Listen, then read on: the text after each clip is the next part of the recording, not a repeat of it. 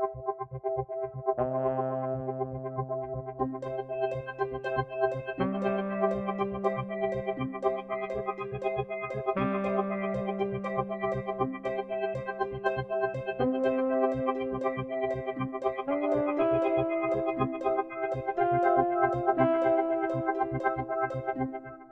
Willkommen zurück auf der Therapie-Couch für Filme, der 56. Ausgabe von Kino on the Couch. Ein Podcast, bei dem ein aktueller Film zur Analyse auf die sprichwörtliche Therapie-Couch gesetzt wird.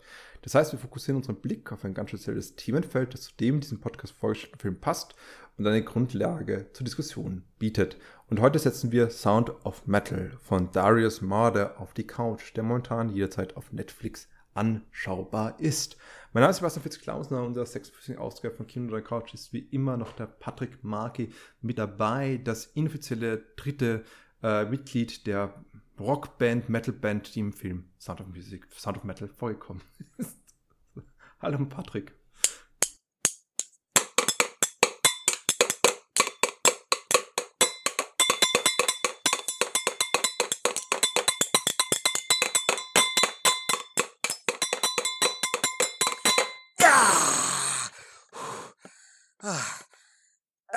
Was wir alle nicht sehen können, ist, dass Patrick auch gerade nichts anhat. Yeah. Gar nichts. Mann, ja, was ein Abend. Ah, ah so, ich musste gerade noch ein bisschen hier. Ah, ah, ein bisschen meinem neuen Hobby, Schlagzeug spielen hier. Mich vorbereiten mhm. auf den großen Gig. Ah, so, habe ich was verpasst? Ja, guten Abend, Selbster, guten Überhaupt Abend. Nicht. Guten Abend. Du bist voll verschwitzt einfach, nackter Oberkörper.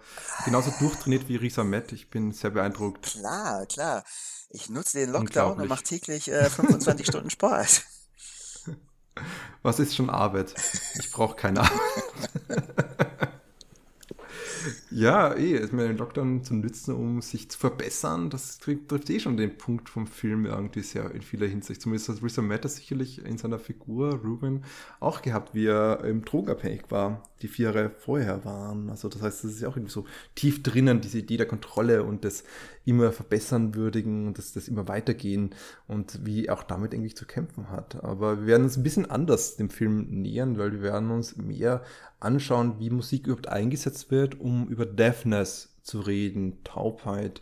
Äh, zum einen aus einer wirklichen Perspektive der Beeinträchtigung, wie Beeinträchtigung hier dargestellt wird, aber auch wie normative Bilder hier reinwirken, normative Narrative und auch schlussendlich, wie diese Deaf Culture, Deaf Community im Film dargestellt wird, beziehungsweise wie Musik hier verwendet wird, um sie darzustellen.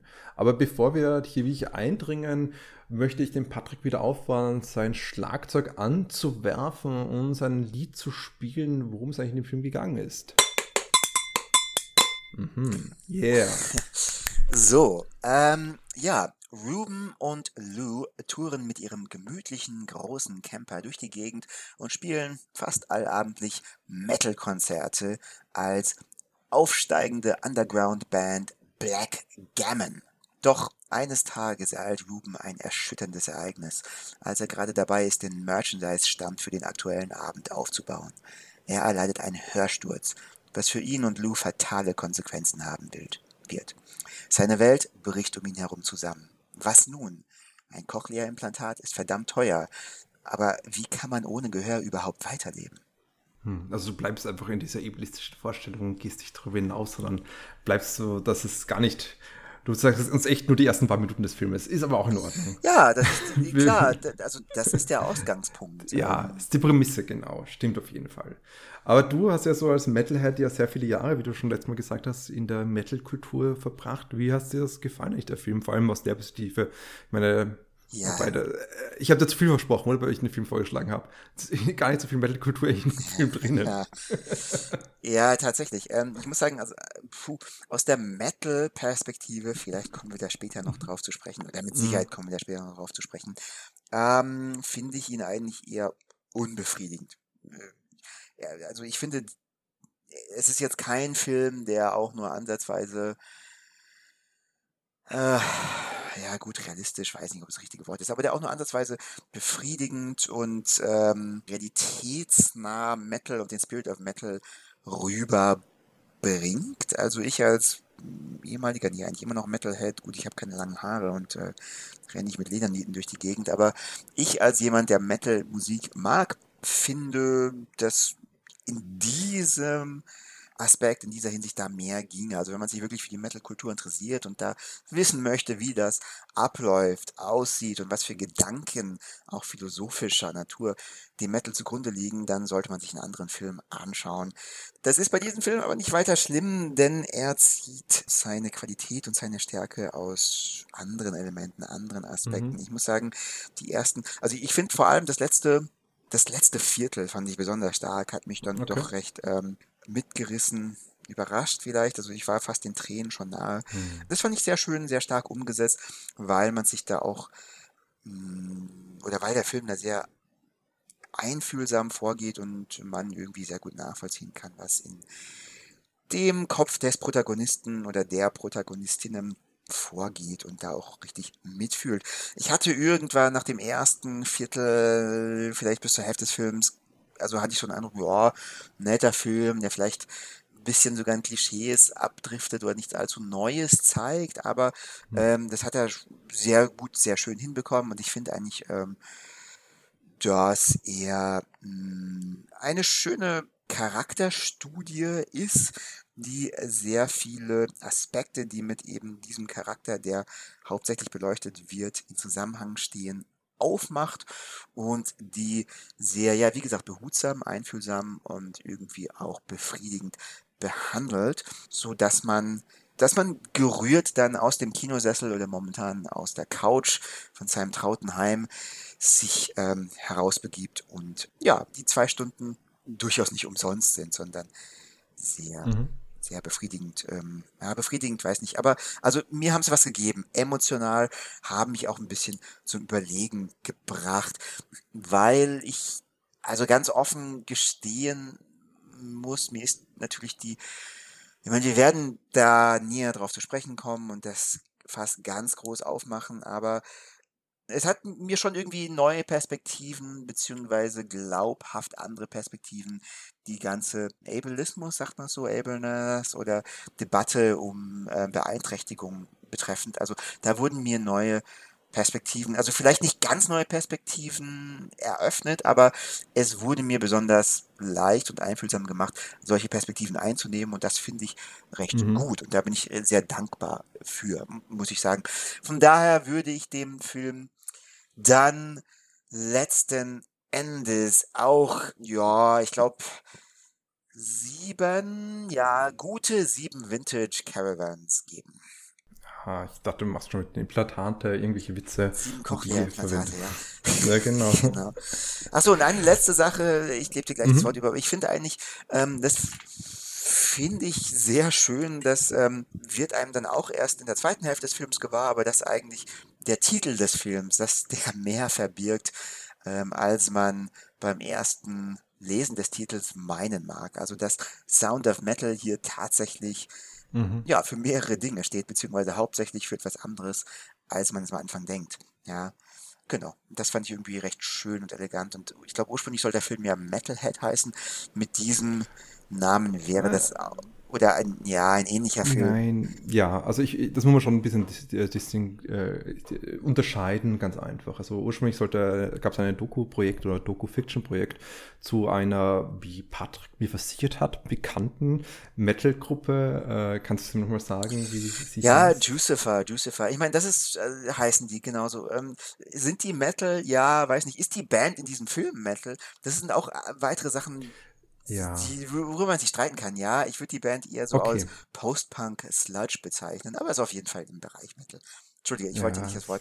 Also, sie wollten halt den Pun behalten anscheinend, das Sound of Metal, wie du es schon gesagt hast. Aber also mit dem Namen, also die Wortspiele mit dem Namen mhm. Metalhead hätte das auch funktioniert. Also du denkst dir zuerst jemand, ey, ein Liebhaber von Metalmusik mhm. und dann ist aber doch jemand, ja. der halt äh, ja, Metall im Kopf hat, sagen wir es mal so. Ja, also wir sind schon längst in die äh, äh, Spoiler-Territorium ah, ja, vorgewagt, haben Spoiler. aber das ist kein Problem. Und, äh, sorry, du äh. kriegst gleich das Wort. Eine letzte Sache noch. Metalhead, weil wir schon erwähnt haben, ist auch ein sehr guter Film aus dem Jahr 2014 oder 13 ja, aus Island. 14. 2014, ja. Ähm, schaut ihn euch an, da geht es auch um Metal. Ich finde das, oh, ist vielleicht auch nicht so authentisch, die Metal-Kultur betreffend, aber da wird der Spirit des Metal sehr gut rübergebracht. So, das war's bitte, was wolltest du sagen?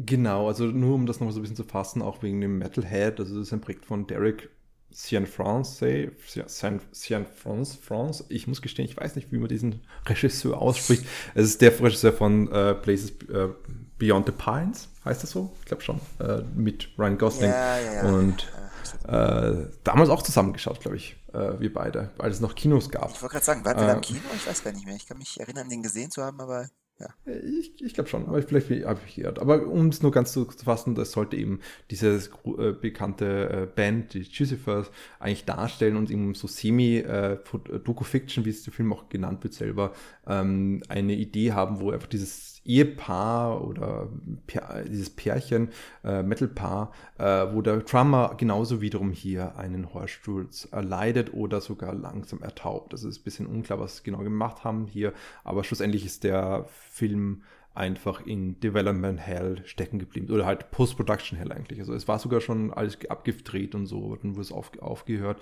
Und ich glaube sogar von den Aussagen vom Regisseur, von Darius Marder, war das sogar, hat er gemeint, es, es fiel ihm nicht, es hat nicht ge gut gewirkt, das, was die gemacht haben. Die Doku-Fiction, vor allem weil es halt auch ein Doku, ich glaube, es soll diese dokumentarischen Element dabei ist, Vielleicht war er einfach eher zu wenig in der Dev-Community drinnen, Dev-Culture drinnen, sodass er sich davon wirklich distanziert hat und versucht hat, eben genau das, was du schon beschrieben hast, jetzt äh, mehr reinzubringen, nämlich einen Blickwinkel, der selber oder, oder ein Mitbestimmungsrecht, das selbst von der Dev-Culture äh, hereingekommen ist, im Zusammenhang mit ähm, teilweise beteiligten Personen, die entweder aus der Dev-Culture kommen oder die, also wie ich, der, der, die wie ich Dev sind als ihre Identität oder die äh, Coder sind, also Children of äh, Deaf Adults, oder die äh, zumindest in irgendeiner Hinsicht im Näheverhältnis der Deaf-Kultur Deaf -Kultur stehen. Und ich glaube, dass hier Mitsprechersprachrecht hatten. Ich glaube, das ist war durchaus ein Grund, warum das auch verschoben worden ist. Und ich glaube, das ist auch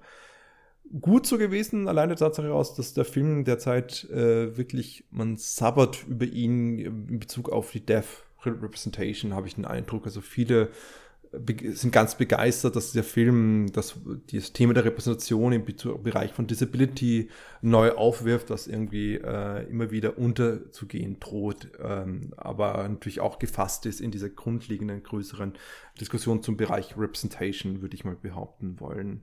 Aber das wundert mich jetzt eh, dass du sagst, dass, dass du die erste Hälfte nämlich tatsächlich also ähm, als altbacken gesehen hat, weil ich kann dir zumindest zwei Sachen sagen, wo ich mir denke, das war doch gar nicht so altbacken. Das eine ist der Soundspace und das andere ist, ja. wie du schon selbst gesagt hast, die Dev-Kultur, wie sie dargestellt wird. Ja, also ich, ich, ich zur Hälfte.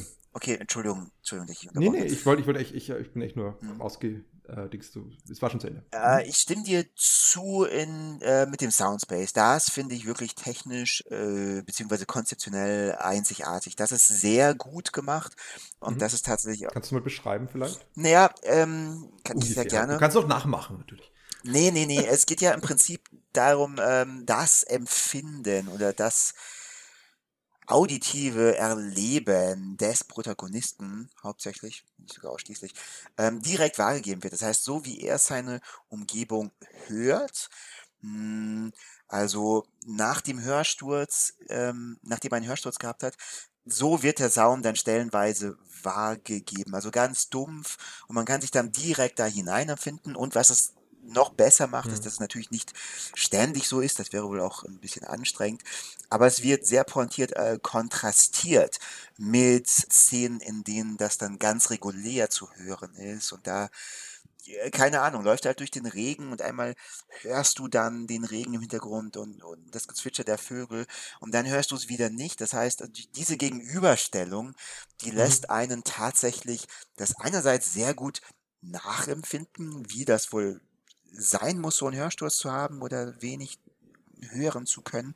Und andererseits lässt sie einen, oder mir ging das zumindest so, doch nochmal unendlich dankbar dafür sein, beziehungsweise wirft den Fokus auf den Reichtum, auf den auditiven Reichtum, den wir ähm, auf, ausgesetzt sind, ausgesetzt sein können und den wir im Alltag oftmals einfach ausblenden, gar nicht wahrnehmen, aber der unheimlich facettenreich äh, sein mhm. kann oder oftmals unheimlich facettenreich ist und von wunderschön, wie gesagt, Regen, ich wüsste nicht, was ich machen würde, wenn ich kein Regengeräusch mehr hören könnte. Also das ist etwas, hm, was mir unheimlich wichtig ist und was, wo mich der Film direkt drauf gestoßen hat.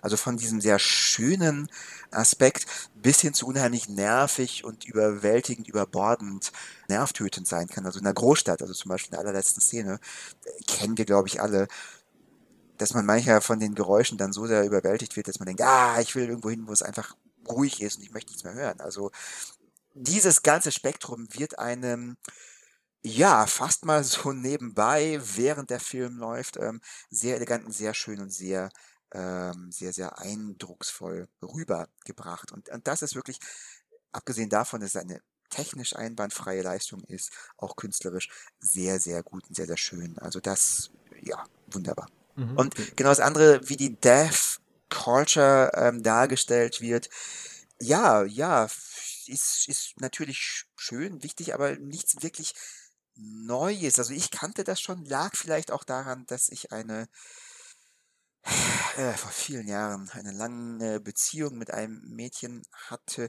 die selbst nicht deaf war, aber die sich dafür interessiert hat, sehr stark und das darüber auch in ähm, Deaf Culture-Kreisen recht aktiv war und wir teilweise mhm. auch zu solchen Poetry Slams in Gebärdensprache und, und was auch immer regelmäßig gegangen sind und ich da auch ein paar Leute aus diesem Kulturkreis kannte und ja, regelmäßig ist zu viel gesagt, aber doch öfters mich zumindest ansatzweise in solchen Kreisen bewegt. Aber sie hatte zum Beispiel auch einen Mitbewohner, der Gott, ich weiß gar nicht, wie sagt man politisch korrekt, also der schwerhörig war. Genau, also deswegen kannte ich mich da ein bisschen aus und deswegen war das für mich nichts Neues oder Revolutionäres. Also wenn der Film, ich weiß nicht, ob er es wollte, aber wenn der Film damit irgendwie darauf hinaus wollte, oh je, schaut euch doch an, wie die Deaf Community in Culture ist, das ist ganz anders, als ihr euch das vorgestellt habt. Das ist, also das hat es bei mir nicht hervorgerufen. Na, ich meine gar nicht in die Richtung. Ich meinte eher, oder bedingt in die Richtung, ich meinte eher die Frage, die sich da aufdrängt bezüglich der grundlegenden Darstellung im Mainstream-Kino, wenn man so sagen darf. Nämlich, wir können durchaus fragen, ob wir eine so selbstsichere und vielschichtigere Darstellung haben von Deaf Culture, die ähm, ja, man könnte fragen und ich, ich frage dich auch oder und ich würde ich würde es tatsächlich eher verneinen, beziehungsweise ich würde sagen, dass es erst langsam zunehmend auftaucht, äh, vor allem, und es sind, es sind alles Schlagwörter, die natürlich hier in erster Linie in den Vordergrund gesteckt werden, um eben Death als eine Identität in den Vordergrund zu setzen. Also, also finde ich, finde ein wichtiger Punkt ist, wo zum Beispiel ähm, der, ich, ich weiß nicht, wie ich sagen soll, der Vorsitzende dieser Anstalt, äh, dieser, ähm, also um es ein bisschen zu äh, äh, sagen, falls wie jemand das nicht weiter hört, ohne den Film gesehen hat, Ruben geht dann ja schlussendlich in eine einen Ort, die grundlegend eine Dev-Community darstellt, also eine größere Dev-Community, auch angebunden ist mit unseren unterschiedlichen Institutionen, aber gleichzeitig äh, ist er vor allem in einem Ort, in einem Haus, in einem Zusammenschluss an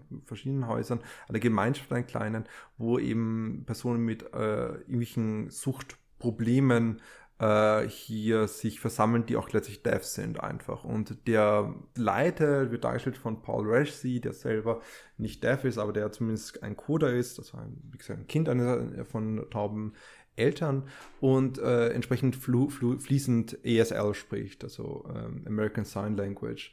Und diese Figur des Joes, äh, gleich am Anfang, also mehr oder weniger, sie gibt uns so einen Grundtenor mit über, wie wir über Deafness reden sollen.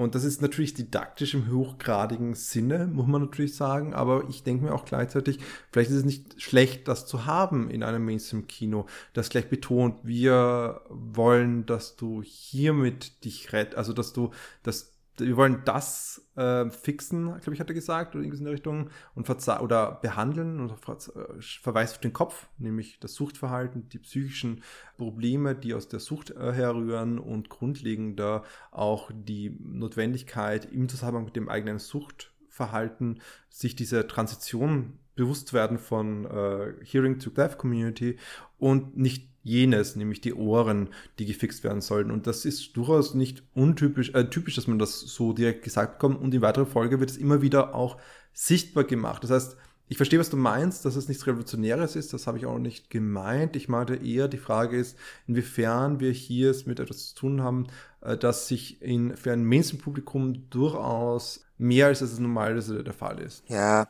ja, Aber ich muss ganz mhm. ehrlich sagen, und da bin ich jetzt ganz äh, stark bei meiner persönlichen, subjektiven mhm. Perspektive, ich finde dieses ja, Lehrstück, wenn man es so bezeichnen möchte, kann man vielleicht durchaus tun. Es funktioniert erst, es geht erst in dem letzten Viertel des Films auf. Also ohne den persönlichen, äh, ja, ich will nicht Leidensweg sagen, aber ohne das, was Ruben durchmacht, ohne dass wir das direkt sehen und mitbekommen, wirkt es für mich oder hätte es für mich nicht glaubwürdig gewirkt oder ich wäre nicht überzeugt gewesen. Ähm, in dem Sinne, in dem ich, find, in dem ich finde oder fand, also bevor ich das gesehen habe, also auch in der Schlüsselszene, der Ruben ja rausgeworfen wird, ja, mhm. wo, äh, ich weiß nicht, wie Paul Wesley, also wie der, ähm, wie der im Film heißt, aber wo der Joe. Joe, genau, wo Joe dann sagt, sorry, ich muss dich rauswerfen, du hast unsere Werte ähm, verraten. Und auch vorher, also da dachte ich mir, ey, Alter, das kann doch nicht dein Ernst sein dieser Typ hier ist verlassen und braucht offenbar Hilfe und er hat niemandem geschadet. Okay, er hat quasi angedeutet, dass er Geld haben will, aber er hat nichts gestohlen. Also und du wirfst ihn einfach raus, anstatt ihm zu helfen. Sei doch mal verdammt nochmal tolerant und akzeptier. Und das habe ich von Anfang an auch gedacht. Akzeptier, dass es absolut in Ordnung ist, zu sagen, okay, mh, hm, nicht hören zu können, ist keine Behinderung in Anführungszeichen, kein Nachteil. Es ist nicht, dass man ändern muss, aber dass es genauso okay ist, das ändern zu wollen. Also ich finde, es ist nicht okay zu sagen, ey, nee, du sollst das nicht ändern, ähm, das darfst du nicht. Das, also das finde ich absolut schlecht oder negativ. Also für mich geht es eigentlich immer nur darum, neue Möglichkeiten aufzuzeigen, zu sagen, hey, okay, ich verstehe, es ist deine Entscheidung, aber das Einzige, was wir sagen können, ist, es gibt auch ein mehr als nur lebenswertes, so ein sehr erfülltes Leben ohne Gehör. Überleg dir es mal. Ich kann, will dir es nicht vorschreiben, aber ich will dir einfach nur zeigen, dass es möglich ist. Und was er, Joe, in dem Film macht, ist, er sagt, es gibt nur diese eine Möglichkeit. Wir werden nicht versuchen, dein Gehör zu retten. Das kommt gar nicht in Frage. Du musst das akzeptieren, um dich hier uns homogen anzuschließen. Es gibt nur diese eine Lösung. Und das hat mich ein bisschen, da hat sich bei mir ganz starke Reaktanz gebildet, vielleicht auch ein bisschen übertrieben, ja. Und ich habe dann wirklich auch genau die Erfahrung von Ruben gebraucht, also wirklich das direkte Mitbekommen, dass dieses Cochlea-Implantat, okay, es ermöglicht dir zwar zu hören, aber es ist eigentlich echt nicht auch nur ansatzweise vergleichbar mit dem richtigen Hören. Und dadurch und das durchmachen, was er durchgemacht hat, konnte ich wirklich nachvollziehen, okay, hey, vielleicht wäre es wirklich besser gewesen, realistisch ähm, darauf zu verzichten und vielleicht wäre dann besser gefahren und wäre glücklicher gewesen. Also ohne diese direkte Komponente hätte ich das nicht abgekauft, weil es mir ein zu direkter Zwang von Seiten von Joe gewesen wäre. Wenn das Sinn macht, kannst du nachvollziehen, was ich damit ungefähr sagen möchte? Ich kann es nachvollziehen, aber gleichzeitig finde ich, dass wir müssen hier betonen, dass der Film eine extrem subjektive Perspektive einnimmt, nämlich die von ähm, Ruben, also wie ich in extremer Ausmaß bis hin zu dem Soundscape, der eben da, da, da entlang designt worden ist. Dementsprechend sind diese hm, man könnte mal sagen, dass diese vielschichtigen Dialoge nicht äh, vorhanden sind oder diese, diese Zusammenspielen von, ähm, weil Ruben sieht nur das, was er mehr oder weniger sehen möchte, um das ganz hart auszudrücken. Und er sieht einfach nur, er hat nur diese, diese großen, ähm, diesen Bruch, den er hier begeht, ungefähr bei der Hälfte des Filmes, dass er eben dieses Cochlea-Implantat äh, sich einpflanzen lässt. Die Sache ist aber folgende, finde ich. Was hier unterschlagen wird, einerseits ist, dass wir einfach hier von einer Perspektive ausgehen, die lange Zeit nicht möglich war. Wir haben der, die Disability Movement äh, ist erst wirklich in die Gänge gekommen in den 70er Jahren, um erste große, äh, wertvolle Schritte zu erklingen, um erste wichtige Meilensteine zu setzen. Und äh, ich würde sagen, das hat nochmal Dekaden gebraucht, bis hier sich eine selbstständige Community gebildet hat, die auch selbstbestimmt agieren kann wo zum Beispiel gerade die Herangehensweise zu Deafness nicht äh, geprägt wird, also im Fall jetzt zum Deafness, aber wir haben es natürlich in anderen Perspektiven auch, von zum Beispiel, dass, wie sehr das eben von einer äh, Hearing-Community bestimmt wird. Also äh, klassisches Beispiel ist, dass, äh, dass man eben taube Personen, äh, also Personen, die einfach eine Beeinträchtigung haben, die aufgrund ihrer Beeinträchtigung, äh, also entweder schwerhörig sind oder eben taub, dass die gesehen werden als was Schlechteres und gleichzeitig durch ein Programm, was von Hörenden geleitet wird, durchgepeitscht werden sozusagen, dass sie zumindest äh, Lippen lesen können oder ähnliches. Das heißt, wir haben hier, warte mal ganz kurz, ja, okay. wir haben hier eine, eine, eine lange Geschichte von Abwertung von Deafness als eine Kultur, die erst langsam sich verändert. Also ich muss sagen, ich ja, ich, also äh, bei mir ist es wahrscheinlich ähnlich wie, es bei, wie bei dir. Äh, ich weiß nicht, vielleicht hast du sogar mehr Einblicke, ich bin mir gar nicht sicher. Aber bei mir ist es halt so, dass meine Schwester äh, sich äh, in den letzten Jahren immer mehr in die Dev-Community oder zumindest äh, mit Deafness auseinandersetzt. Und ich war äh, letztes Jahr, hatte ich das Glück gehabt, bei einer Professorin zu wohnen zu können, im die auf einem der wichtigsten äh, Dev-Campusse äh, Campi in den USA äh, lehrt. Und da sind auch, finde ich, äh, da kommen sehr viele, viele wichtige Punkte raus, die mich halt geprägt haben in der Hinsicht, wie sehr es wichtig ist, wie sehr man eben diese Identität wertschätzt und wie sehr es wichtig ist, dass man hier sich eine Idee bildet, gerade im Kontrast oder äh, indem man sich nicht diesen Zwang der Curative Time untersetzt, der kurierenden Zeit, wie es Alison Käfer beschreibt hat. Also eine Idee, dass, dass man sich unbedingt verbessern muss, dass man unbedingt die Beeinträchtigung überwinden muss. Und dass gerade die Dev-Community in den letzten, sagen wir jetzt 30 Jahren zunehmend äh, hier eine eigenständige Organisation, Gemeinschaft gebildet hat, die natürlich sehr skeptisch gegen Personen ist, sind, die sich diesem Medical Gaze, der auch im Film vorgestellt wird, gleich unterworfen haben, die sofort sich dieser Idee des Hearing äh, unterworfen haben. Und ich finde, das heißt, wir haben hier diesen Bruch, der natürlich sehr hart wirkt, wie du es schon richtig sagst. Aber gleichzeitig haben wir hier eine Person, die sagt, hey, du wirst hier aufgenommen, weil du deaf bist, weil du dich als deaf identifizieren sollst und, äh, und dementsprechend die, die Dev-Kultur und ein Wert der Dev-Kultur lehren sollen. Das ist ja auch der zentrale Teil des zweiten Viertel des Filmes, zweiten Drittels, bin mir nicht ganz sicher, wie man es unterteilen müsste hier. Und das ist auch das, was ihm ja auch sehr schwierig fällt, ihm, vor allem in der ersten Zeit, äh, wie er dort vor Ort ist. Und du kriegst das bezahlt, weil wir als Gemeinde, vor allem von der Kirche ausgehend, hier solche Plätze finanzieren. Und wenn du das ablehnst, sorry, das ist ein bezahlter Platz. Wir können nicht noch mehr Leute hier reinnehmen. Wir haben sicherlich auch schon andere Leute, die darauf warten auf so einen Platz. Das ist ein wertvoller Platz, eine AA-Gruppe, die für Dev-Personen da, da ist. Und du kannst jetzt hören. Jetzt kannst du auch zu Meetings gehen, wenn du das so wolltest, in der Nicht-Dev-Community. Du kannst zu Meetings gehen in der Hearing-Community. Das heißt, das ist, finde ich, ein wichtiger mm, Obstacle, das natürlich narrativ natürlich eingebaut worden ist, um eben Ruben in diesen Weg zu begleiten, wie du es schon sagst, äh, oder halt diesen, den Weg, den Ruben einschlägt, ein bisschen zu formen. Aber gleichzeitig verstehe ich es auch als Argument, was hier gemacht wird und dass er gleich sagt, hey, wenn du jetzt hier auftrittst mit dieser äh, Unterwürfigkeit und du bist ein Vorbild für diese Jugend, was ja offensichtlich äh, ist für manche der jüngeren Kinder, dann führt das zu einem falschen Bild, was du machst und was Deaf Community bedeutet.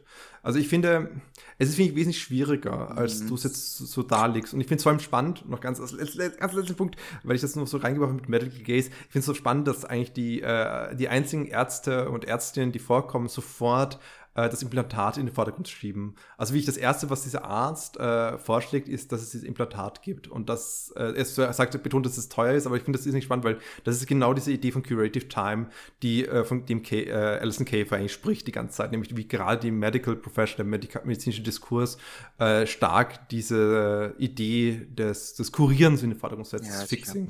Sicher. Ich glaube, das ist ein ähm, dediziert medizinisches Problem, das nicht nur auf Deafness beschränkt ja. ist, sondern auf ganz viele andere mhm. Sachen. Also nimm psychische Erkrankungen, gehst zum Psychiater, Mhm. Der wird mhm. wahrscheinlich überhaupt nicht schauen, okay, wo kommt das her, ja, was können wir ja. tun, sondern sofort Medikamente verschreiben. Und das Schlimme, also okay, Medikamente haben natürlich ihre äh, Berechtigung, aber dann äh, auch wahrscheinlich keine weiteren Maßnahmen ergreifen, sondern nur die Medikamente verschreiben. Also ich glaube, das ist etwas, das ein anderes Thema, aber ich glaube, dass ähm, ein Vorgang, der leider in der heutigen Schulmedizin sehr stark verankert ist ja. und wo ähm, Ärzte da ein bisschen irgendwie äh, in der Ausbildung auch noch einen zusätzlichen Fokus ja, nahegelegt, beigebracht bekommen sollten, weil das aktuell ein bisschen zu kurz greift. Klar, da bin ich ganz bei dir. Und du hast es jetzt auch gerade sehr schön und sehr nachvollziehbar dargelegt, fragt sich, warum hat Joe das dann nicht genau so formuliert? Also es ist zwischen den Zeilen, wenn man nachdenkt, ja, stimmt, ähm, aber ich hätte es viel überzeugender gefunden, wenn er genau das mit der Vorbildfunktion direkt angesprochen hätte. Das hat er aber angesprochen. Das hat er angesprochen. Hat er hat gesagt, explizit gesagt, dass es viele Kinder hier sind und Jugendliche, also wenn ich wieder was genau gesagt habe, die, er hat zwar nicht gesagt, dass er eine Vorbildfunktion ist, aber dass, wenn die das sehen, dann würde Punkt, Punkt, Punkt passieren. Das heißt, es war schon impliziert da, dass er irgendwie hier einen Vorbildcharakter hat, vor allem, weil wir ja gleich bemerkt haben, dass zum Beispiel diese eine Person sehr irgendwie an ihn hängt und auch die anderen Kinder ja. äh, in verschiedenen Situationen sehr an ihm hängen. Also ich, ich, ich verstehe, was du meinst, man könnte es nochmal expliziter machen, aber ich finde es im Text schon drinnen. Das, das kann man dem Film jetzt nicht unbedingt zum Vorwurf machen. Ja, absolut. Beziehungsweise. Kann man schon.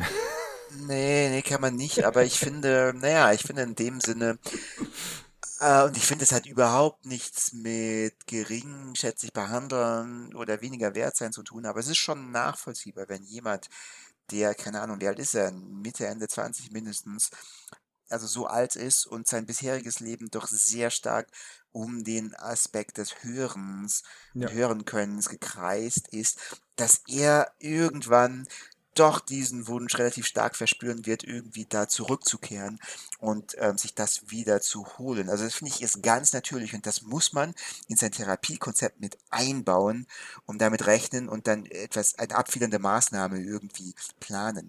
Weil wenn man das nicht tut, in einem solchen Fall, mhm. ist es ein bisschen fahrlässig, finde ich weil alles andere wäre fast schon seltsam. Also ich kann es komplett nachvollziehen. Also ist vielleicht ein bisschen was anderes ähm, als jemand, der äh, ohne Gehör äh, geboren wird. Weil wenn man das kennt und dann plötzlich verliert, also klar, klar kommt dann dieses Bedürfnis. Und dann, glaube ich, muss man halt schon einen Plan haben, okay, wie gehe ich damit um, das dann besprechen, dann einigermaßen nüchtern Vor- und Nachteile darlegen können und sagen, okay, natürlich kannst du das machen, aber es wird dann leider die und die Konsequenzen haben. Jetzt könnte man sicherlich auch argumentieren, Ruben hat das alles geheim gemacht und hat es nicht offen kommuniziert. Das war ein weiteres Problem. Aber es war ja, ja. von Anfang an schon eine Tabu-Sache. Also es kam mir so vor, zumindest wird zum Film so dargestellt, dass hieß, okay, das ist ein absolutes No-Go, das darfst du nicht machen. Und das ist halt ein bisschen der falsche Ansatz, finde ich. Ich finde, man muss dem begegnen und schauen, was er mit diesen Bedürfnissen und Wünschen, wenn die ja da sind, macht. Und sie nicht von Anfang an verbieten, weil man sie dann eben durch die Reaktanz, die ich vorhin angesprochen habe, die sich bei mir ja schon ähm, gebildet hat, weil man die Tendenz da durchaus noch ein bisschen verschlimmern kann im schlimmsten Fall. Also das wäre am ehesten der Vorwurf, den ich ja, dem fiktionalen Joe hier machen mhm. wollen würde. Aber das, was du sagst, hat schon sehr viel Hand und Fuß und ich kann das schon auch sehr gut nachvollziehen.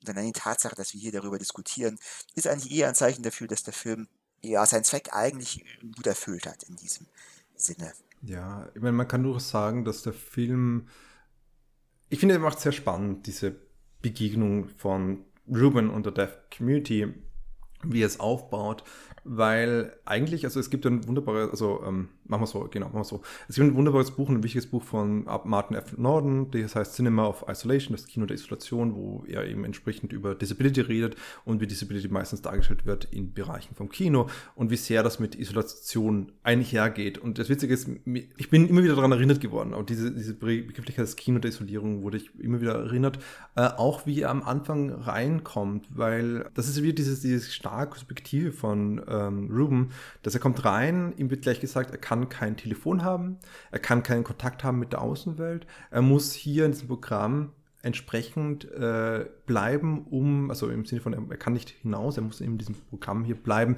um äh, hier Neues kennenzulernen, etc. etc. Also das heißt, es ist so ein harter Bruch und er darf nicht mal mehr das Haus fixen, nicht mal das darf er, er darf gar nichts machen. Also es ist, es ist so ein eigenartiger harter Bruch und die Szenen sind tatsächlich stark, diese ersten 20 Minuten in diesem äh, Bereich der Dev Community eigentlich stark isolierend. Also ich finde es total ja. lustig, äh, wie stark äh, es wirkt, wenn hier konstant ESL gesprochen wird, ohne dass hier die Leute wirklich mit dann, äh, ohne die Leute mit ihm kommunizieren. Das heißt, wir, wir sind konstant Menschen, die Gebärdensprachen benutzen. Es wird nicht untertitelt und wir haben wir diese subjektive Erfahrung von äh, Ruben, der, der einfach nur sich hier verloren fühlt. Das heißt, es ist diese Isolierung, die anders als meistens gemeint ist, bei Norden nicht passiert, weil sie sich isoliert im Bereich der able-bodied Gesellschaft oder sich selbst isoliert von Trauer etc. Äh, und auf äh, das Problem der Transi Transition nenne ich die ganze Zeit, mir fällt gerade ein, kein besseres Bild von diesem einen Zustand zum anderen, das Akzeptieren des neuen Zustands, in dem man sich befindet, der neuen Identität und dass hier eigentlich konstant ein Bruch passiert, der nicht ähm, geheilt wird. Er verliert alles, was, er, was ihm heilig wird, was natürlich stark von dieser Musik ausgehend dargestellt wird, nämlich die Musik, wie du schon gesagt hast, eine Person, die so stark aufs Hören fixiert war, dass sie natürlich äh, hier so stark sich wiederum orientiert an die Musik und dass sie nichts bekommt, äh, nie, niemanden hier, mit dem man äh, agieren kann, mit niemandem zusammenkommt und dass sie wie, wie ganz hart ins Wasser gestoßen wird fast schon. Das wird ja auch, fühlt sich auch so an, bis zu dem Zeitpunkt, und das finde ich auch interessant. Also ich muss sagen, der Film zeigt das, das Therapieprogramm an sich fragwürdig, stellt es irgendwie fragwürdig dar, weil es ihm stark von Rubens dargestellt wird, weil es von Rubens Perspektive gemacht wird. Äh, und wir können nur die Skepsis fühlen, die Rubens sieht. Und erst wenn er beginnt, sich zu öffnen, erst wenn er es beginnt, diese ähm, Deaf Community mehr und mehr sich äh, wohlzufühlen darin und äh, das beginnt, das wird, wird dargelegt mit diesem einem anderen jugendlichen, jungen Burschen, ich weiß nicht, wie alt er ist, ich glaube, es ist ein, ja, ich bin mir auch nicht ganz sicher, Day, aber Day halt, sorry, also äh, eine Person, ein Kind, mit dem er sich sehr gut äh, versteht, wo äh, das Kind beginnt auf einer ähm, in der Rutsche zu trommeln. Und das haben auch wieder ein, ein anderes Sound von Metall. Wir haben schon wieder einen weiteren äh, Moment, wo wir dieses, diesen Begriff des Titels reinbekommen.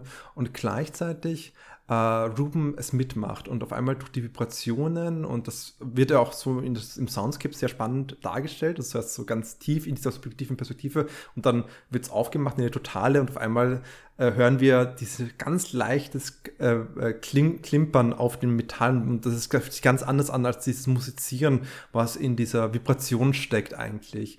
Das heißt, diese Isolation, die wir spüren aufgrund sein, äh, dass ihm nichts gesagt wird, selbst wenn ihm sein Name gegeben wird, also der ähm, Name, sein, sein Death äh, Sign Name, das ist äh, relativ typisch, dass man, äh, wenn man äh, in der Dev Community ist, dass man einen Namen bekommt, der manchmal auch gar nicht so nett ist. Also ich glaube, Kurz hat große Ohren, äh, Merkel hat ja, ich glaube, kurz, kurz, kurz, kurz geworden. Merkel hat ihre Geste, wenn ich es richtig verstanden, in ihrer österreichischen Dev-Community zumindest, diese, diese Handbewegung von ihr, was irgendwie auch passend ist, finde ich. Die, dieses Dreieck, oder was? Ja, dieses Dreieck. Äh, wurde mir zumindest gesagt, vielleicht, vielleicht stimmt das eh nicht, aber äh, ich finde es mit kurz so gut mit den großen Ohren. Aber das kann auch in andere böse, boshaften äh, Perspektive reingehen. Und eben, Ruben hat Eule bekommen eigentlich, also das große Augen machen, groß schauen. Und selbst das ist ein, eigentlich eine nette Szene, wenn man es verstehen würde. Und man ist genauso wie Ruben, man ist total isoliert von dieser Gruppe und kann überhaupt nicht reindringen. Und ich glaube, das ist der Grund, warum wir das nicht sehen können, wie sehr Ruben sich mit dieser Community langsam beginnt anzufreunden weil da gibt es einfach einen Bruch und auf einmal ist er befreundet in der nächsten Szene. Zeit springt und auf einmal äh, kann er Sign Language, äh, ASL und andere Sachen. Und dadurch können wir auch nicht diese Diskussionen nachvollziehen, äh, was er sich dabei denkt oder wir sehen nur die Härte des Bruches, finde ich. Also ich finde, ich verstehe, ja. was du meinst mit, das Programm wird irgendwie nicht dargelegt und was ich auch finde, und das würde ich auch klar dazu sagen, der Film hat viele Dev-Schauspielerinnen und Schauspieler, die aber kaum eine Rolle haben, die kaum einen Charakter bekommen, außer die gröbsten Züge. Also zum Beispiel es gibt eine Butch-Figur, die ist auch eine äh, queere, lesbisch, eine queere Schauspielerin. Äh, was, eine Bush-Figur? Butch, Butch. Ach so, also, okay. Äh, Butch, äh, eine Butch-Lesbe, die äh, selber auch lesbisch ist und so und queer ist und die ist äh, es ist nett, sie zu sehen, irgendwie nett, es so als, als Nebenfigur einfach zu haben, weil es ist selten, Butch Death aber gleichzeitig, ich kann dir nichts über sie sagen und ich kann eigentlich über niemanden was sagen, bis auf die Parts, die sprechen, interessanterweise. Ja, ich meine, ja, auch das stimmt. Mhm, ja, ja, tatsächlich ist es ein berechtigter Einwand. Natürlich ist der Film auch sehr stark, muss man wohl leider, nee, nicht leider, muss man sagen, auch für ein höheres Publikum gemacht. Also das ist definitiv ein Film, ja, ja. der für uns Außenstehende, die wir nicht der Dev-Community angehören, gemacht ist. Und ich glaube, diesem Fakt ist das ein bisschen geschuldet, dass das so ist. Aber Ja, hast du recht, ja. Also auch die, auch die andere ähm, Lehrerin, die Mhm. ja, also wo es ja öfters ein paar Szenen gibt, die dann auf sie fokussieren und ihre Mimik und so und verstohlene Blicke ihrerseits so andeuten und wo ich mir teilweise dachte, oh, entwickelt sich da vielleicht eine klassische Romanze oder sowas, was dann aber nie der Fall ist und, und, und dann man erfährt nie mehr über sie. Man wird ja relativ im Dunkeln gelassen, beziehungsweise wird man mit relativ, nicht oberflächlichen, aber relativ wenigen Eindrücken sich Mhm. selbst überlassen. Und, und das kann ja Mhm. durchaus auch so beabsichtigt gewesen sein, weil der Film mit, also sehr viel mit genau solchen Eindrücken arbeitet. Ja, also mh, er gibt die Welt, so wie Rubens sie wahrnimmt, möchte ich fast sagen, Mhm. relativ minutiös und eben einfühlsam wieder. Ja. Mhm. Ja, und ich finde es sehr gut, dass du es gleich aufbringst, dass es eigentlich für eine, äh, sicherlich für ein Hearing Community eigentlich gedacht ist, dieser Film, auch wenn er, äh, wie, wie Dick selbst sagt, der Regisseur eigentlich die Caption closed sein sollen, sollten immer Caption drin sein, aber selbst das ist nicht der Fall bei Amazon. Ja, das weiß ich nicht, aber ich, ich muss ganz Ist ehrlich sagen, okay, ich muss ganz ehrlich sagen, ich, ja, keine Ahnung, aber ich kann mir nicht vorstellen, dass der Film ähm, für eine nicht hörende Person so gut funktioniert, wie ähm, für jemanden, der gehört. Ja. Eben, eben, ja, weil er eben viel auf dieser auditiven Ebene äh, viel damit arbeitet. Mhm. Ja, also ich finde, es ist genau das, was du schon vorhin gesagt hast. Es ist halt, ähm, er bringt halt einen bei, was natürlich die Dev Community sofort weiß, natürlich. All Ja. diese, äh, es ist ein Lehrstück für uns, wenn man es so sagen, sagen darf. Äh, und ich finde es auch ganz offensichtlich allein der Hinsicht, wie Joe dargestellt wird. Also ich finde es total interessant eigentlich und auch nicht ganz unproblematisch, darum will ich es einfach jetzt an der Stelle auch so reinwerfen, dass eigentlich die dramatischen Szenen mit Joe, Joe spricht immer. Immer dann, wenn Joe was Großes zu sagen hat. Joe hat vor mittlerweile 50 Jahren laut dem Film sein Gehör verloren und er spricht nicht mit anderen Leuten, die taub sind eigentlich. Er ist eigentlich stumm. Also er, ist nicht stumm, aber er, er bleibt stumm, sorry. Aber immer wenn dann wenn dann es darum geht, dass äh, Joe und Ruben miteinander sprechen über große Dinge, wie etwa die Sache mit dem ähm, am Anfang das Einführen in die Dev Community und genauso auch dieser Bruch, das eben, was eben Ruben gemacht hat, da wird eben die Stimme von, ähm, von dem Schauspieler, der, der Joe verkörpert, wir vergessen, egal, äh, nein, nicht egal, ich scroll rauf und finde ihn von Paul Racy. Die die, von Paul Racy wird die Stimme hat ein großes Gewicht eigentlich, weil er spricht sehr spezifisch, er hat eine sehr klare Art, sich zu artikulieren und hat auch eine Dramatik und Tragik in seiner Stimme eigentlich, wie er es Ja, rüberbringt genau. und kann gleichzeitig auch äh, äh, macht es gleichzeitig aber auch ESL äh, durch Gebärdensprache benutzen, aber die, die Kameraeinstellungen sind so, dass man die Gebärdensprache nur zur Hälfte sieht. Selbst, selbst da fällt es eigentlich dann weg. Also das heißt, ähm, es ist genau das, wie du schon sagst, es ist eindeutig ein Film, ist, der klar für ein Hearing-Publikum gedacht ist und das ist natürlich auch, vor allem, wie du es schon sagst, weil der Soundscape so ein zentraler Punkt ist in dem Film eigentlich, um, wo sich eben auch die ähm, SounddesignerInnen und Sounddesigner, die hier mitgewirkt haben, vor allem Nicolas Becker, ein französischer Sounddesigner, hier ganz stark viele Sachen einfallen lassen, von wie er aufnimmt und wie er es gemix, gemischt hat mit, keine Ahnung, 10 bis 12 verschiedene Spuren über mehrere Wochen hinweg. 23, glaube ich, war es schlussendlich. Also das heißt, ja, absolut, es ist für uns gedacht, es ist sozusagen dieses Lehrstück. Aber dann haben wir eh schon sehr, sehr viel, sehr dicht über, darüber geredet, wie dieser Werdegang von Ruben aussieht und haben schon über den Sounddesign und dergleichen gesprochen. Und jetzt kommt für mich nochmal so ein bisschen, äh, um es eng zu führen in der Hinsicht oder nochmal so wirklich ganz groß aufzumachen. Welche Rolle glaubst du hat, dass der Film hier auf ihn als Musiker fokussiert. Du hast schon teilweise gesagt, dass es, weil es jemand ist, der so, für dem Hören so wichtig ist. Das heißt, es ist wesentlich eine große Tragik dahinter irgendwie.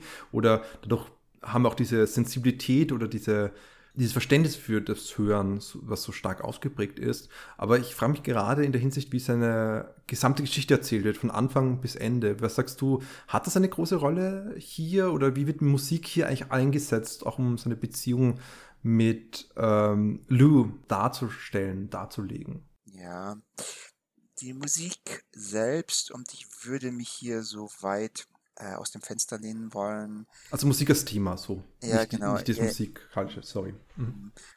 Ich würde fast sagen, dass das Genre der Musik, das hier behandelt wird, ja, eigentlich fast nur peripher wichtig ist, sondern, naja, naja, naja. Also hauptsächlich geht es hier um einen Musiker, weil das dem Ganzen ähm, mehr Dramatik, wie du schon gesagt hast, verleiht, weil mhm. es sein Gehörverlust einfach umso tragischer erscheinen lässt. Und andererseits die Tatsache, dass es eine besonders hm, ja, für Mainstream-Hörer, sage ich mal, ungeübte, aggressive oder zumindest mm. aggressiv mm. erscheinende Musikform sein mag, hm, das führt einen oder das erfüllt einen weiteren ähm, Aspekt der Dramaturgie, wenn man das so nennen möchte. Beziehungsweise ich glaube, das äh, hängt dann sehr stark mit der Persönlichkeitsentwicklung und auch Selbstfindung.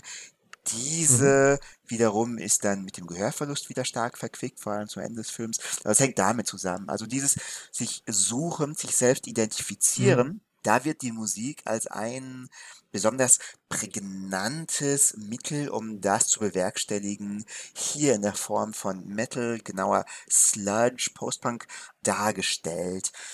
Äh, einfach weil es ja recht eindrucksvoll ist, hm, ja, für den Otto-Normal-Zuhörer, Zuschauer. Mhm. Hm, finde ich, also das wäre vielleicht auch eine weitere Sache, die ich aus einer Metaler-Perspektive ein bisschen kritisieren wollen würde, weil Metal hier, wie es ja oft in der Gesellschaft wahrgenommen wird, da ist sicherlich auch was Wahres dran, aber ich finde, das greift zu kurz. Es wird als Ventil dargestellt, ja, als Ventil, um seinem persönlichen Schmerz, mhm. Trauer, was auch immer Ausdruck mhm. zu geben und dann auch erfolgreich oder als Katalysator könnte man fast sagen. Als Katalysator ist einem ermöglicht dann diesen schmerzvollen Gemütszustand oder diese schmerzvolle Lebensphase zu überwinden. Und dann ist es aber auch gut. Dann ist man dem einmal rausgewachsen und widmet sich ernsteren Dingen, so wie dem Chanson oder was auch immer. Und das finde ich ein bisschen, also ich okay, hm, I see where you're coming from, finde ich aber viel zu kurz gegriffen und ein bisschen schade. Ich finde, da hätte man auch andere, mhm. Hm, mehr Aspekte noch mit reinbringen können. Weil das ist doch eine also ich, ich, weiß es nicht, ich weiß nicht, inwiefern Darius Marder äh, in der Szene selbst aktiv und verwurzelt ist. Ich würde vermuten, doch tatsächlich ein bisschen, wenn er, oder war er das, der diese Doku mit Jucifer gedreht hat, oder war das jemand anderes? Es war eben der Regisseur von Pines und gleichzeitig er auch. Er war Drehbuchautor und äh, Editor bei dem Projekt. Okay. Okay, weil ähm, also das Ganze wirkt dadurch für mich, wie gesagt, auf die Metal-Szene nach wie vor so ein bisschen ähnlich wie bei der ähm, ähm, Dev Community hier vielleicht, wie ein nicht ganz inauthentischer, aber dennoch wie ein Blick von außen auf mhm. das Ganze. Also so wie jemand, der nicht Teil der Community ist, das vielleicht wahrnehmen und darstellen würde. Mm, und ich würde es dem Film nicht vorwerfen wollen. Wie gesagt, Metal ist ja nicht das zentrale Element. Aber ich finde es doch ein bisschen schade. Da, da hätte man mehr machen können. Und, und fragt mich auch, warum er diesen letzten Endes einfachen Weg gewählt hat. Äh, ja, habe ich da eine Antwort? Äh, habe ich da eine Frage Du hast meine Antwort befragt. Perfekt.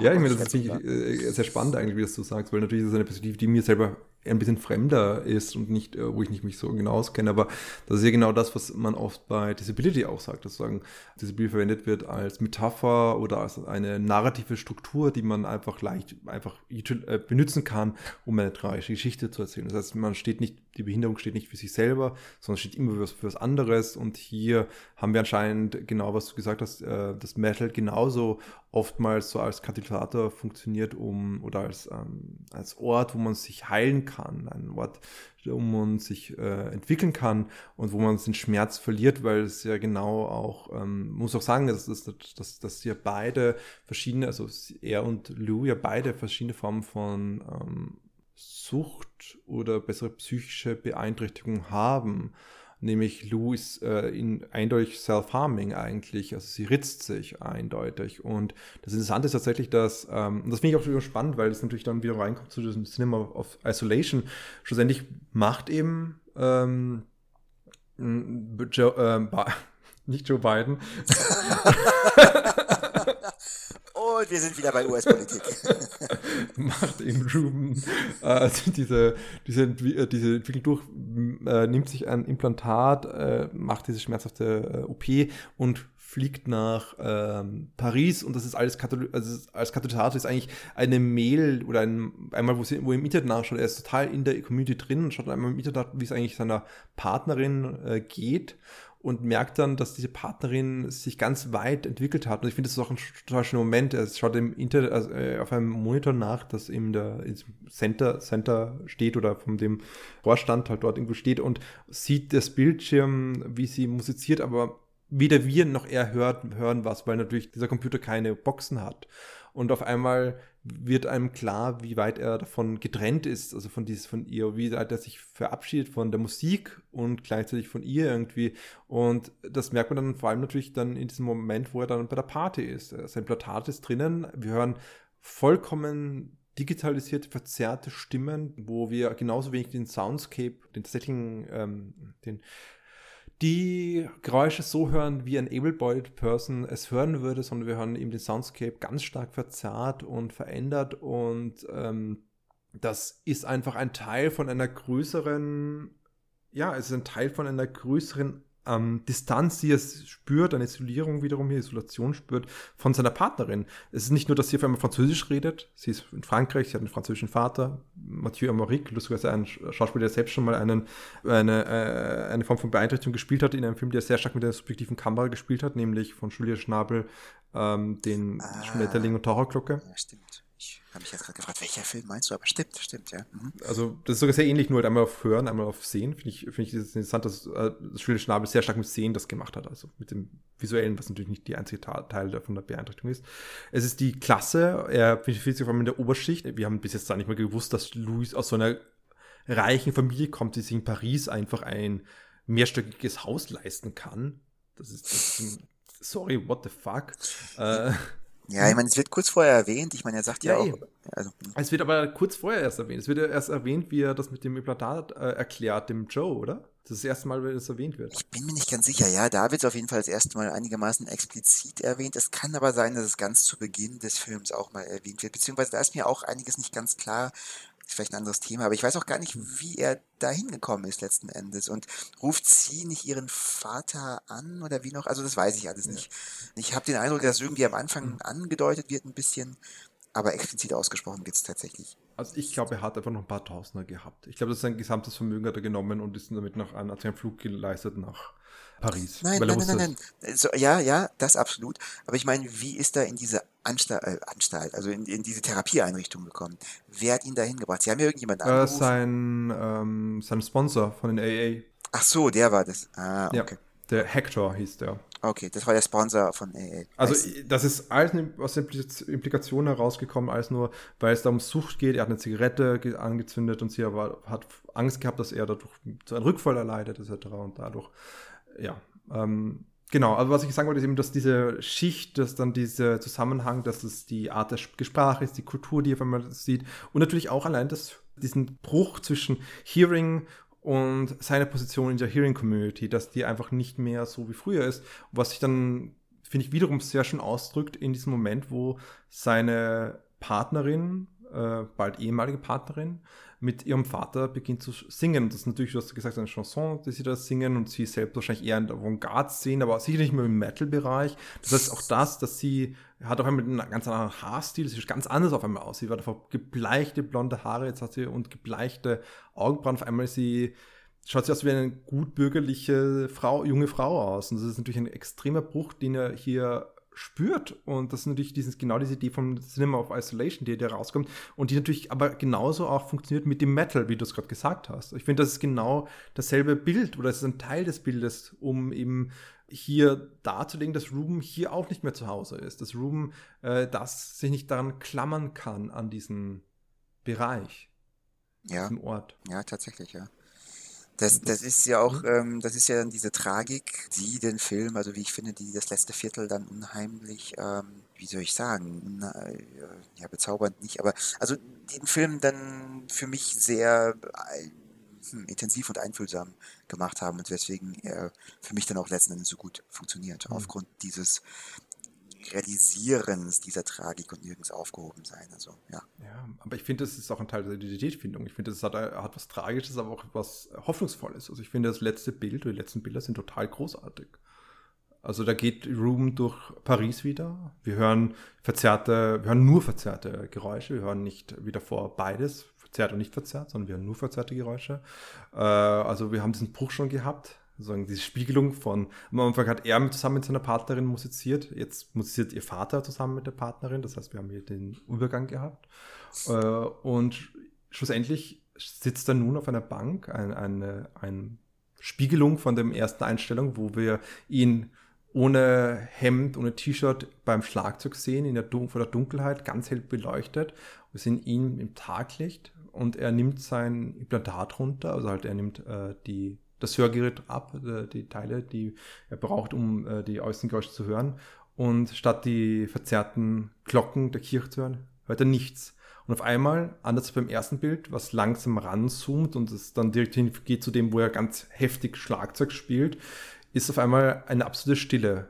Und er ist bis Stille angekommen, die Joe ihm die ganze Zeit vorgeschlagen hat diese Identität, die mit dem eine Identität gefunden zu haben. Ich sage nicht, dass am Anfang das keine Identität war, aber es ist halt eine andere Identität, die auf eine Dynamik basiert hat und der Film hat ästhetisch aber gleich gesagt und das wieder, ich finde es schön, dass du das aufge aufgebaut hast und ausgearbeitet hast, dass gerade das Metal dadurch auch wiederum als narrative Stütze irgendwie funktioniert in dem Kontext, weil das ist so ein Zwischenzustand und am Schluss ist halt in, in diesem letzten Zustand gekommen. Also ich finde, das ist durchaus eine würdige, wichtige Kritik, die man im Film machen kann, wie er mit Metal oder dem, was er Metal verzeichnet, äh, umgeht.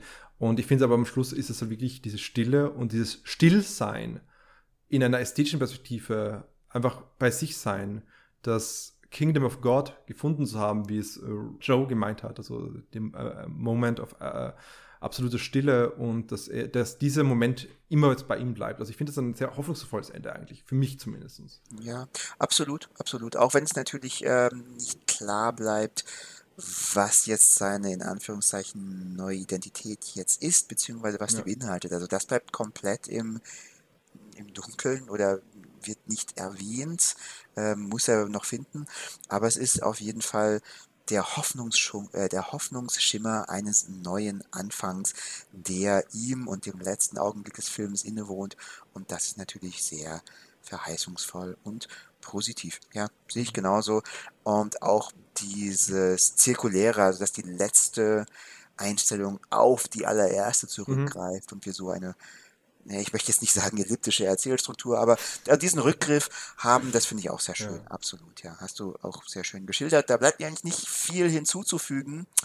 Ähm, möchtest du noch etwas hinzufügen oder haben wir oh, die Ohren unserer Zuhörer und Zuhörerinnen mhm. schon genug belästigt für heute? Ich hoffe doch nicht. Oder das hoffe ich zumindest nicht. Ähm, und, äh, ja, hm? sorry. Ja, nee, äh, sollen wir sie in die hoffnungsvolle Stille entlassen? Hm. Nee, nee, sorry, wolltest noch was sagen? Ja, ich glaube, alles weitere, man kann natürlich weiter reden darüber und das ist auch ein wichtiges Thema darüber, wie hier die Beziehung eingesetzt wird, weil ich finde das auch sehr spannend und ganz im Kontrast steht zu anderen Filmen mit Beeinträchtigungen, wie Beziehungen hier funktionieren. Das wäre sicherlich auch interessant, also eine sexuelle romantische Beziehung, wie die hier eingesetzt wird, narrativ aber genauso auch natürlich die Idee, wie hier, äh, ja, irgendwie, dass hier ein Kontrast aufgebaut wird oder ein Nebeneinander zweier Welten, nämlich der Deaf und der Hearing Community, wie das auch nicht ganz unproblematisch ist. Also wir, ich habe natürlich verteidigt das Joe seiner Perspektive, aber gleichzeitig kann man sagen, dass das nimmt dann wieder genau das, schafft wieder klare Sperren und Grenzen zwischen die beiden Communities, finde ich. Mhm. Ja. Und das ist ja genau im Kontrast zu dem, was du selbst erzählt hast, wie zum Beispiel deiner Bekannten oder deiner ehemaligen äh, Partnerin, die ja genauso auch in der Deaf-Community im Kontakt trat, ganz stark, weil ich meine, solange man Gebärdensprache des eigenen Landes beherrscht, dann kann man ja auch hier Brücken schlagen und so. Also ich meine, das ist ja, es muss ja nicht separiert voneinander sein. Das heißt, das sind lauter so Sachen, die man noch bereden könnte, aber ich glaube, wir haben schon äh, genug geredet und auch versucht äh, darzulegen, warum der Film äh, interessant ist, aber dass er auch natürlich, vor allem in der Hinsicht, wie er mit Musik umgeht und wie er das metaphorisch äh, einsetzt oder beziehungsweise grundlegender die Struktur um jo ähm, Rubens Entwicklung nachzeichnet, das durchaus spannend ist, aber gleichzeitig auch es vor allem halt es sich um ein Lehrstück handelt für die Hearing Community, sowohl aus einer ästhetischen Perspektive, die Empathie zu erzeugen für äh, was das bedeutet, das Gehör zu verlieren, wie genauso auch aus einer Hinsicht, wie es kulturell oder, Struktur, oder strukturanalytisch, normativ hier Kritik zu äußern gibt. Also kulturell, also im Sinne, dass man die Dev-Kultur kennenlernt und normativ Kritik an die Medical Gaze sozusagen, der hier durchaus vorhanden ist.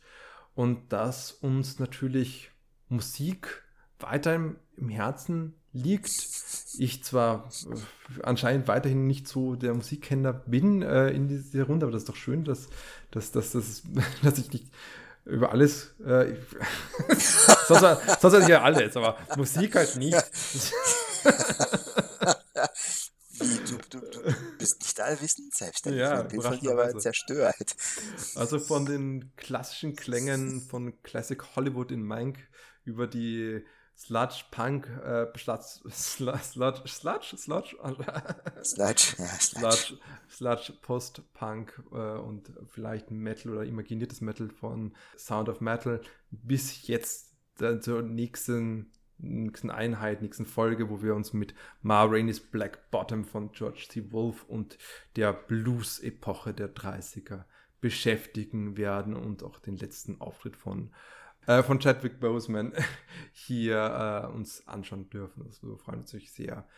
Aber wenn ihr noch weitere spannende äh, Fragen zur Musik habt, zu Musikgeschmäckern, dann könnt ihr alle an Patrick richten, weil ich habe keinen Musikgeschmack. Außer weihnachtlichen Choralgesängen Natürlich, vielleicht. die ganze Zeit. Also Patrick, wie können Sie uns erreichen? Wo können Sie uns finden? Ja, ja, leider haben wir noch kein Album rausgebracht, auf dem Mhm. ihr unsere musikalischen Ergüsse hören könnt, aber Was ist ihr mit könnt uns unserem äh, wunderbaren französischen Aussprache, äh, Klang, Geräusch, Teppich? Oh, oui, oui, c'est vrai, c'est très bon. Äh, ja, also, falls ihr all die coolen Outtakes, die wir so produzieren, Ja euch immer anhören wollt und auf dem aktuellsten Stand euch weiterhin befinden wollt, was wir denn von diversen neuen, alten und vergessenen Filmen halten.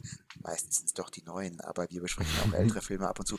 Dann, ja, folgt uns doch auf Twitter oder auf YouTube. Da freuen wir uns sehr. Könnt ihr uns einen Daumen hoch lassen, könnt uns abonnieren. Ihr könnt uns auch auf Facebook besuchen, ein Like da lassen, mit uns in Kontakt treten. Wenn euch die ganze Web 2.0 Social Media Geschichten doch ein wenig suspekt sind, könnt ihr uns auch eine gute alte Mail schicken an kinoonthecouch at gmail.com und bei all den anderen Handles vorher, die ich erwähnt habe, heißen wir natürlich auch Kino on the Couch. Beheimatet ist unser Podcast bei Podcast Garden. Das heißt, klickt euch dort direkt und frisch herein, wenn ihr wollt. Aber ihr müsst nicht unbedingt den Umweg über diese Website gehen. Mit jedem Podcast-Catcher oder RSS-Feed-Fänger eurer Wahl könnt ihr uns auch empfangen und neueste und alte Folgen hören. Das ist jetzt schon die 56. Folge ausgenommen der Ambulanzen. Also es gibt einiges an Hörgenuss, das auf euch wartet. Und letzten Endes, falls ihr Apple-Freak seid und ja, auf einem iPod oder einem iPad oder wo auch immer das Ganze hören wollt, natürlich sind wir auch über Apple Podcast hörbar. So, selbst da. Habe ich was vergessen? Kann man uns auch bei einem Rührei empfangen? Ich kann mich einfach nicht raus. Ihr könnt euch auch ein Rührei machen in der Küche und währenddessen ganz gechillt im Hintergrund auf der Boombox äh, eurer Wahl unseren Podcast laufen lassen. Ja, ähm, ich habe mir schon einige Frühstücke damit versüßt. Naja. Manche auch versalzen, aber viele versüßt. ja. ja. Und ich glaube, mit dem werden wir mal äh, euch in die Nacht hinauslassen und euch eine schöne hm, Weihnachtszeit oder Ta Feier erholsame Feiertage wünschen. Na dann, bis bald und Patrick macht irgendwelche coolen Geräusche wieder. Ja, ciao!